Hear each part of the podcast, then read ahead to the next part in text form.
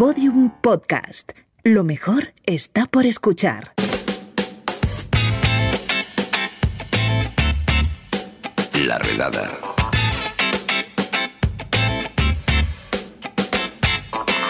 Personajes con historia. Y no necesariamente buena. Vamos a hacer una redada por ese gran vivero del pasado, que es la sección de Víctor Lloret. Eh, ¿Qué tal, Víctor? ¿Qué género de pesca me traes hoy? Ah, pues ah, hoy vamos a ver un personaje que fue descrito por una contemporánea como loco, malo y peligroso de conocer. Mad, bad and dangerous to know. A ver, eso, tratándose de tu sección, no es que reduzca el círculo, porque casi todo lo que nos traes está, es lo, está loco, es malo, es peligroso. Así que intenta ajustar un poquito más la descripción, por favor. De hecho, uh, tengo que decir que tienes, no solo tienes razón, tienes mm, tanta razón que en realidad el personaje de hoy diría que es de los que menos se lo merece. O sea, es que quedó esta frase para la historia y entonces pues me, me hacía ilusión repetirla. Pero uh, sí, que, sí que tenía algunos rasgos discutibles, pero también tenía otros bastante heroicos, digamos. Uh, nuestro invitado de hoy es Lord Byron, que probablemente fue el poeta romántico más famoso con perdón de, de, nuestro Gustavo Adolfo. Vale, genial. Eh, yo no lo voy a pronunciar también como tú, pero Lord Byron, eh, eh, ¿dirías que fue más conocido por su vida o por su obra?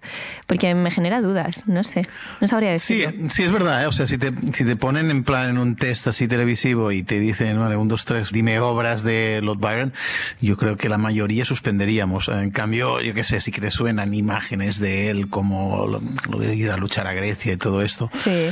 Pero uh, eso incluso diría que pasaba un poco en su época, porque Byron, desde mi punto de vista, es uno de estos personajes históricos que parece más una estrella de rock contemporánea uh -huh.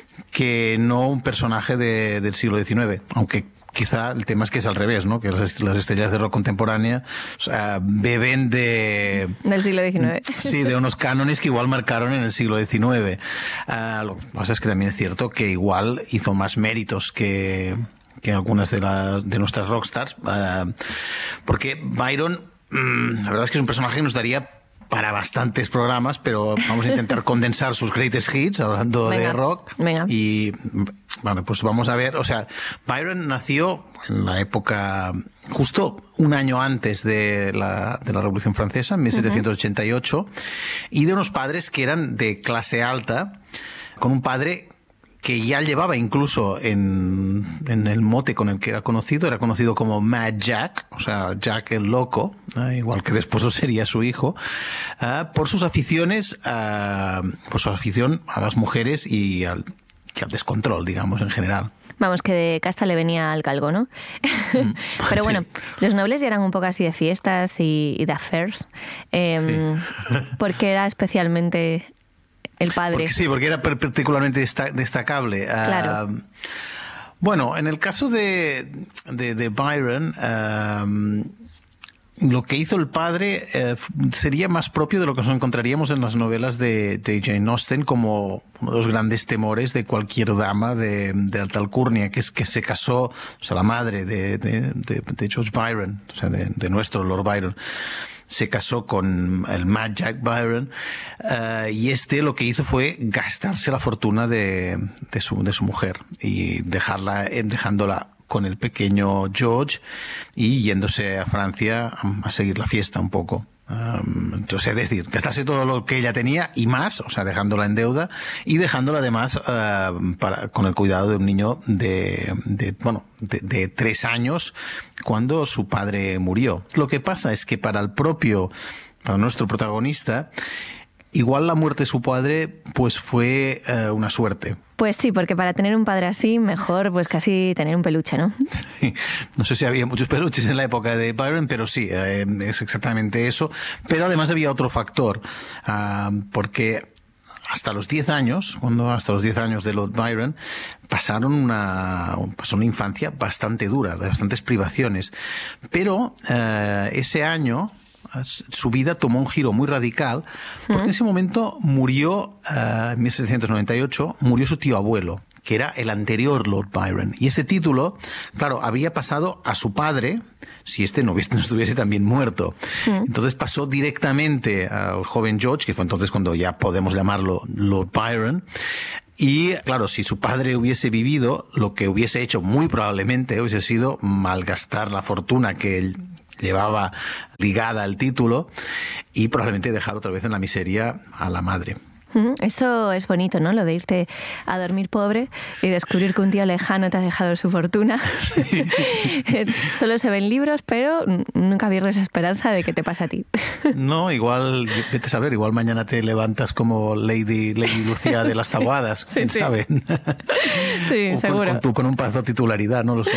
Ay, eso estaría, estaría muy bien. Eso estaría muy bien, la verdad. al pasar, claro, al pasar a ser uh, Lord, como te puedes imaginar, cambió de golpe efectivamente su, su vida, porque entonces tuvieron que buscarle una educación a su altura y se fue a Harrow, que es uno de los colegios más importantes del reino, estos Hogwarts que vemos como Eton, y después se fue a la Universidad de Cambridge, o sea, una educación de, lo mejor que puedes conseguir en el Reino Unido. Y fue ahí, bueno, fue ya en, los últimos años de Harrow, donde empezó a ser la figura que escandalizó a Inglaterra. me gusta particularmente una historia que quería remarcar de Byron en la universidad, que es que él intentó entrar a la universidad con, con su mascota, con su perro, Boatswain, que era una enorme terranova, y la, la universidad le dijo, le leyó la cartilla diciéndole que según las normas que le enseñaron de la universidad, no se podía entrar con, con, el perro a la facultad. Y él lo que hizo fue buscarse una nueva mascota que no estaba contemplada en las normas de la universidad y que era un oso. O sea, que él tenía, tuvo, un oso de compañía en la universidad. Muy bien. Es una pena que no hubiese redes sociales por, por aquella época, porque vamos, ver a alguien entrar con un oso en la universidad es para grabarlo. Mm. Sí, hubiese sido para vídeos de TikTok bastante divertidos esto, en este caso. De, hecho, se podía decir que Byron era, era un hombre bastante avanzado a su tiempo, porque muchas de sus anécdotas tienen este punto que, no sé, como esto de que tenía un gran amor a, a los animales, es una cosa que nos evoca más a mentalidades contemporáneas que las que eran típicas de su época. De hecho, lo del perro lo he remarcado, incluso dando el nombre, porque uno de los poemas que más me gustan de, de, Byron era el que dedicó a la muerte de su perro. O sea, es un que si tienes ocasión búscalo. Eh, vale. Ya te digo, se llama Boatswain el perro, que eh, le dedicó una oda, una elegía de estas a, su muerte que es ya te gustaría que te lo dedicaran a ti, ¿no? Es una cosa preciosa. Mm. pero la verdad es que no solo era el perro, sino que tenía un cariño general a todos los animales. De hecho, su, su gran amigo, el poeta Shelley, mm. eh, describió que en la casa que después tuvo en Italia Byron, tenía, bueno, no los diré todos, ¿eh? pero tenía 10 caballos, 8 perros, 3 monos, 5 gatos, un águila, un cuervo y un falcón. Como Pedro Sánchez. Vale. O sea, Lord Byron era un poco el doctor eh, Dulait de la época. Eh, pero aparte del oso, ¿fue un buen estudiante? Bueno, te puedes imaginar que no fue, no fue, un, no fue un estudiante ejemplar. No, otros menesteres. Sí, sí, exacto. Pasó tres años en la universidad, que es lo normal ahí, pero estaba más interesado en encuentros sexuales, por cierto, con hombres y con mujeres, con el boxeo, las apuestas, cualquier cosa que, que le pusieras por delante le interesaba probablemente más que, que los estudios. De hecho, la parte amorosa tengo que remarcar que ya antes de ir a la universidad había tenido un catálogo, o sea, muy joven, de amores bastante escandalosos.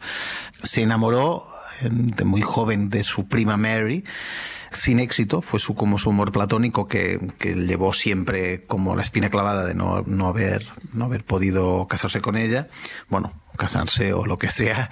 Uh, después tuvo relaciones sexuales con distintos compañeros en el internado, también un clásico, tengo que decir. Sí, sí. y después hubo un rumor, bueno, un rumor bastante sólido de un hacer con su media hermana Augusta, porque su padre había estado casado antes que con su madre y había tenido una hija, y había un rumor insistente de que la fuertísima amistad que había entre estos dos medio hermanos era algo más que una, una amistad. una amistad, ¿no? Vale, ¿la fama como poeta fue mientras estaba vivo o era conocido por la amplitud de su agenda amorosa? Pues en realidad iba un poco unido una cosa a la otra. En realidad lo de la vida amorosa también se desmadró aún más a raíz del, éxito fulgurante del primer poema largo que publicó, que se llamaba Las peregrinaciones de Child Harold, que era un poema que narra el viaje por Europa de lo que podríamos catalogar como primer héroe romántico. Child Harold en el poema es un aristócrata que está aburrido de los placeres mundanos y decide irse a vivir una vida de aventuras por la Europa napoleónica por ejemplo, por España. Vale, eso no parece nada autobiográfico, ¿eh? sí, bueno, es un poco eso típico, ¿eh? De ¿Qué voy a escribir? Pues un poco de mí mismo. De mí mismo. Y de hecho, mm, eso también fue un poco la causa del éxito, que muchos lectores y sobre todo lectoras uh, se enamoraban del protagonista y o sea se enamoraban del autor porque veían claro un paralelismo que no es que no es que se lo estuviesen imaginando es que estaba realmente ahí o sea, o sea es que igual aún se glorificaba más a sí mismo en el en el poema y por cierto eh, lo de viajar por Europa eh, en el caso de Byron fue bastante fructífero en muchos sentidos. Por ejemplo, mm. en 1816, esto te sonará seguro, se encontró en una villa en Suiza con su amigo, el que hemos mencionado antes, el poeta Shelley, con la mujer de Shelley, que era Mary, y con otro autor que se llamaba John Polidori. Ya sé por dónde vas. Ya sé sí, eh, que fue un momento de, de, de consecuencias mm, pues, mm, enormes si lo pensamos. En, la, literatura, sí. Sí, sí, porque y fue, y fue curioso el motivo final de todo, de la creación literaria que hubo, porque fue debido a la lluvia, porque se, se encontraron en esta casa que no podían salir fuera, entonces se dedicaron a leer historias fantasmagóricas entre ellos y decidieron crear esta especie de competición a ver para cómo podían crear las suyas propias. Y ahí fue cuando Mary Shelley que era jovencísima además, escribió Frankenstein, un poco ganándoles la partida por la mano a todos los hombres ahí presentes. Pero John Polidori también escribió la novela Vampiro, que fue uh, la, la, los cimientos de lo que después sería la moda de las novelas vampíricas, que podríamos decir que culminaría con Bram Stoker. Y, por cierto, el personaje de este vampiro de la novela de John Polidori se dice que estaba inspirado en un noble tipo Lord Byron. o sea, llega a hacer buen tiempo en Suiza en 1816, en aquellos días, y no hubiésemos tenido hoy igual la serie ni la serie Crepúsculo. ¿Quién sabe, no? Sí, claro, dicho así parece casi algo bueno, pero... ya no sí, Pero claro. toda la saga de vampiros igual ni claro, siquiera sí, hubiese sí. existido. Claro, crónicas vampíricas, todo lo que quieras. Sí, o sea, sí. Drácula, etcétera. No tendríamos nada de todo esto. Bueno, o Frankenstein también igual. Otro detalle que no he mencionado de este viaje eh, que es bastante importante, es que Byron eh, hizo este viaje no tanto para turismo, eh, que supongo que también, sino también para huir mm. de Inglaterra, tanto por la atención de la prensa como huyendo de, de su matrimonio fallido, porque cuando había empezado a ver los rumores de que él había cometido incesto con su media hermana, sí. Él un poco para callarlo se había casado con una rica heredera que se llamaba Anabela y mmm, al cabo de nada tuvieron una hija, pero no, no se llevaban nada bien. Uh, tanto es así que se separaron, mmm, al, diría que casi casi al año exacto de haberse casado, uh -huh. por petición de ella, que fue entonces cuando Byron uh, se fue a Europa, dio un portazo a Inglaterra, de hecho no volvió nunca más.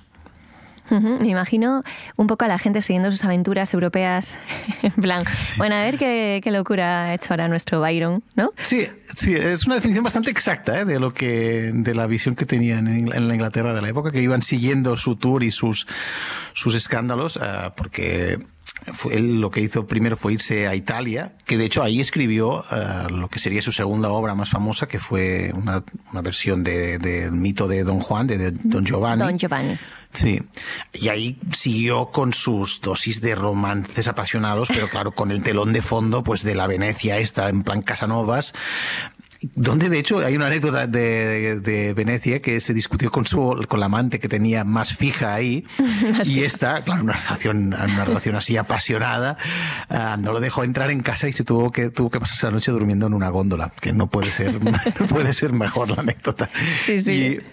Y, y, pero lo curioso de él es que al mismo tiempo que, que se dedicaba tantas energías a pues al lecho, digamos, um, también tenía amores más eh, culturales. Por ejemplo, en Italia estuvo mucho tiempo estudiando la lengua armenia, que es una cosa así que a, a primera vista nos puede sorprender bastante.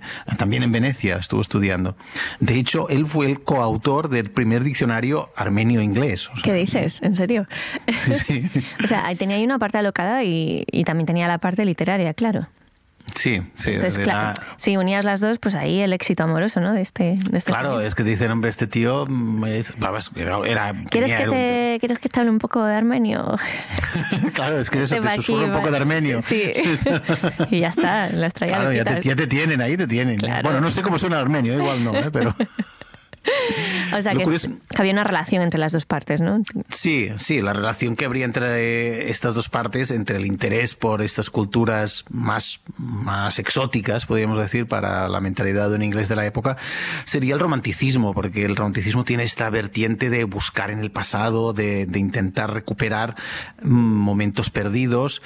Y en el caso de Byron esto lo llevaba a interesarse mucho por el mundo clásico y también a la Europa anterior a la conquista musulmana. Y Claro, con este antecedente no resulta muy sorprendente lo que fue el paso final en el periplo europeo de, de Byron, que fue cuando lo, lo vinieron a ver a Italia otros ingleses que lo reclutaron para la causa de la lucha independentista griega que estaba empezando en esa época y fue eh, donde invirtió los últimos años de, De su vida. de su vida. En principio se quería quedar en Italia por, por la, la amante que tenía en ese momento, pero al final vio que, que, bueno que tenía que dejarse arrastrar por la griega y se, se apuntó a fondo, o sea, no solo él mismo como voluntario, sino que lo que invirtió es una gran fortuna en la, en- de hecho, lo que le pasó un poco ahí es que los griegos, eh, sí, encantados de tener la ayuda de Byron, pero también más encantados aún se podría decir que estaban de que compartiera con ellos su fortuna.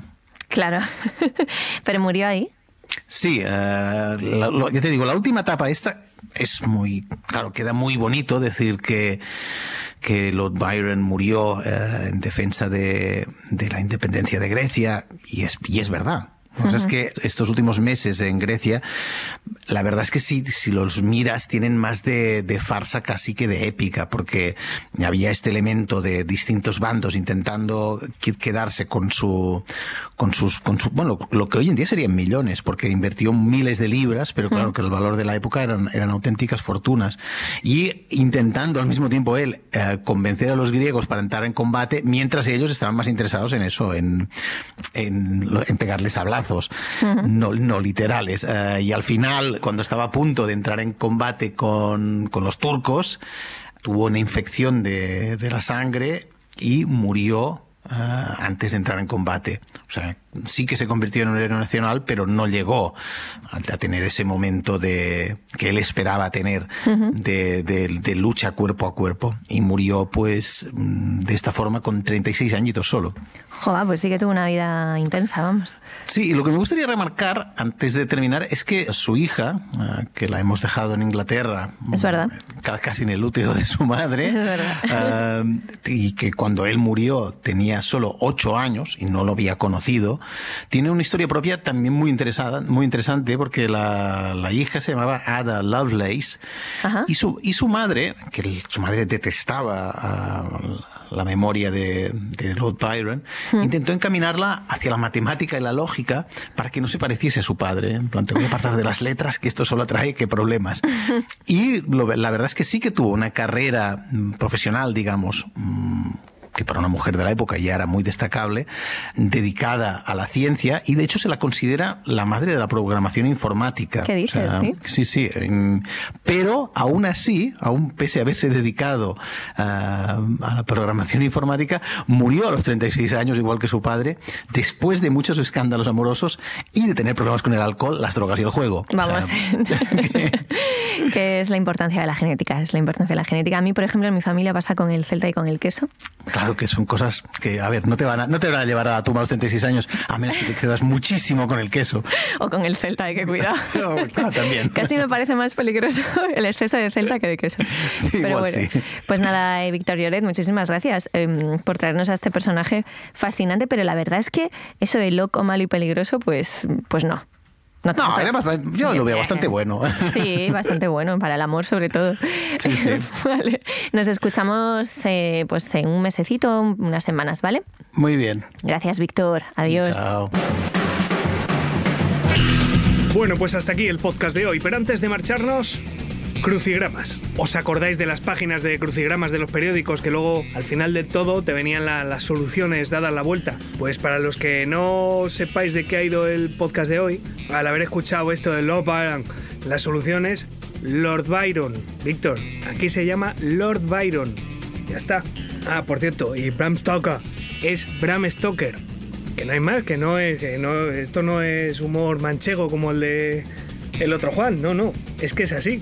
En fin, un saludo de Lucía Taboada, Juan López y Juan Aranaz. Adiós. Todos los episodios y contenidos adicionales en laredada.com. Síguenos en Twitter arroba redada y facebook.com barra laredada podcast.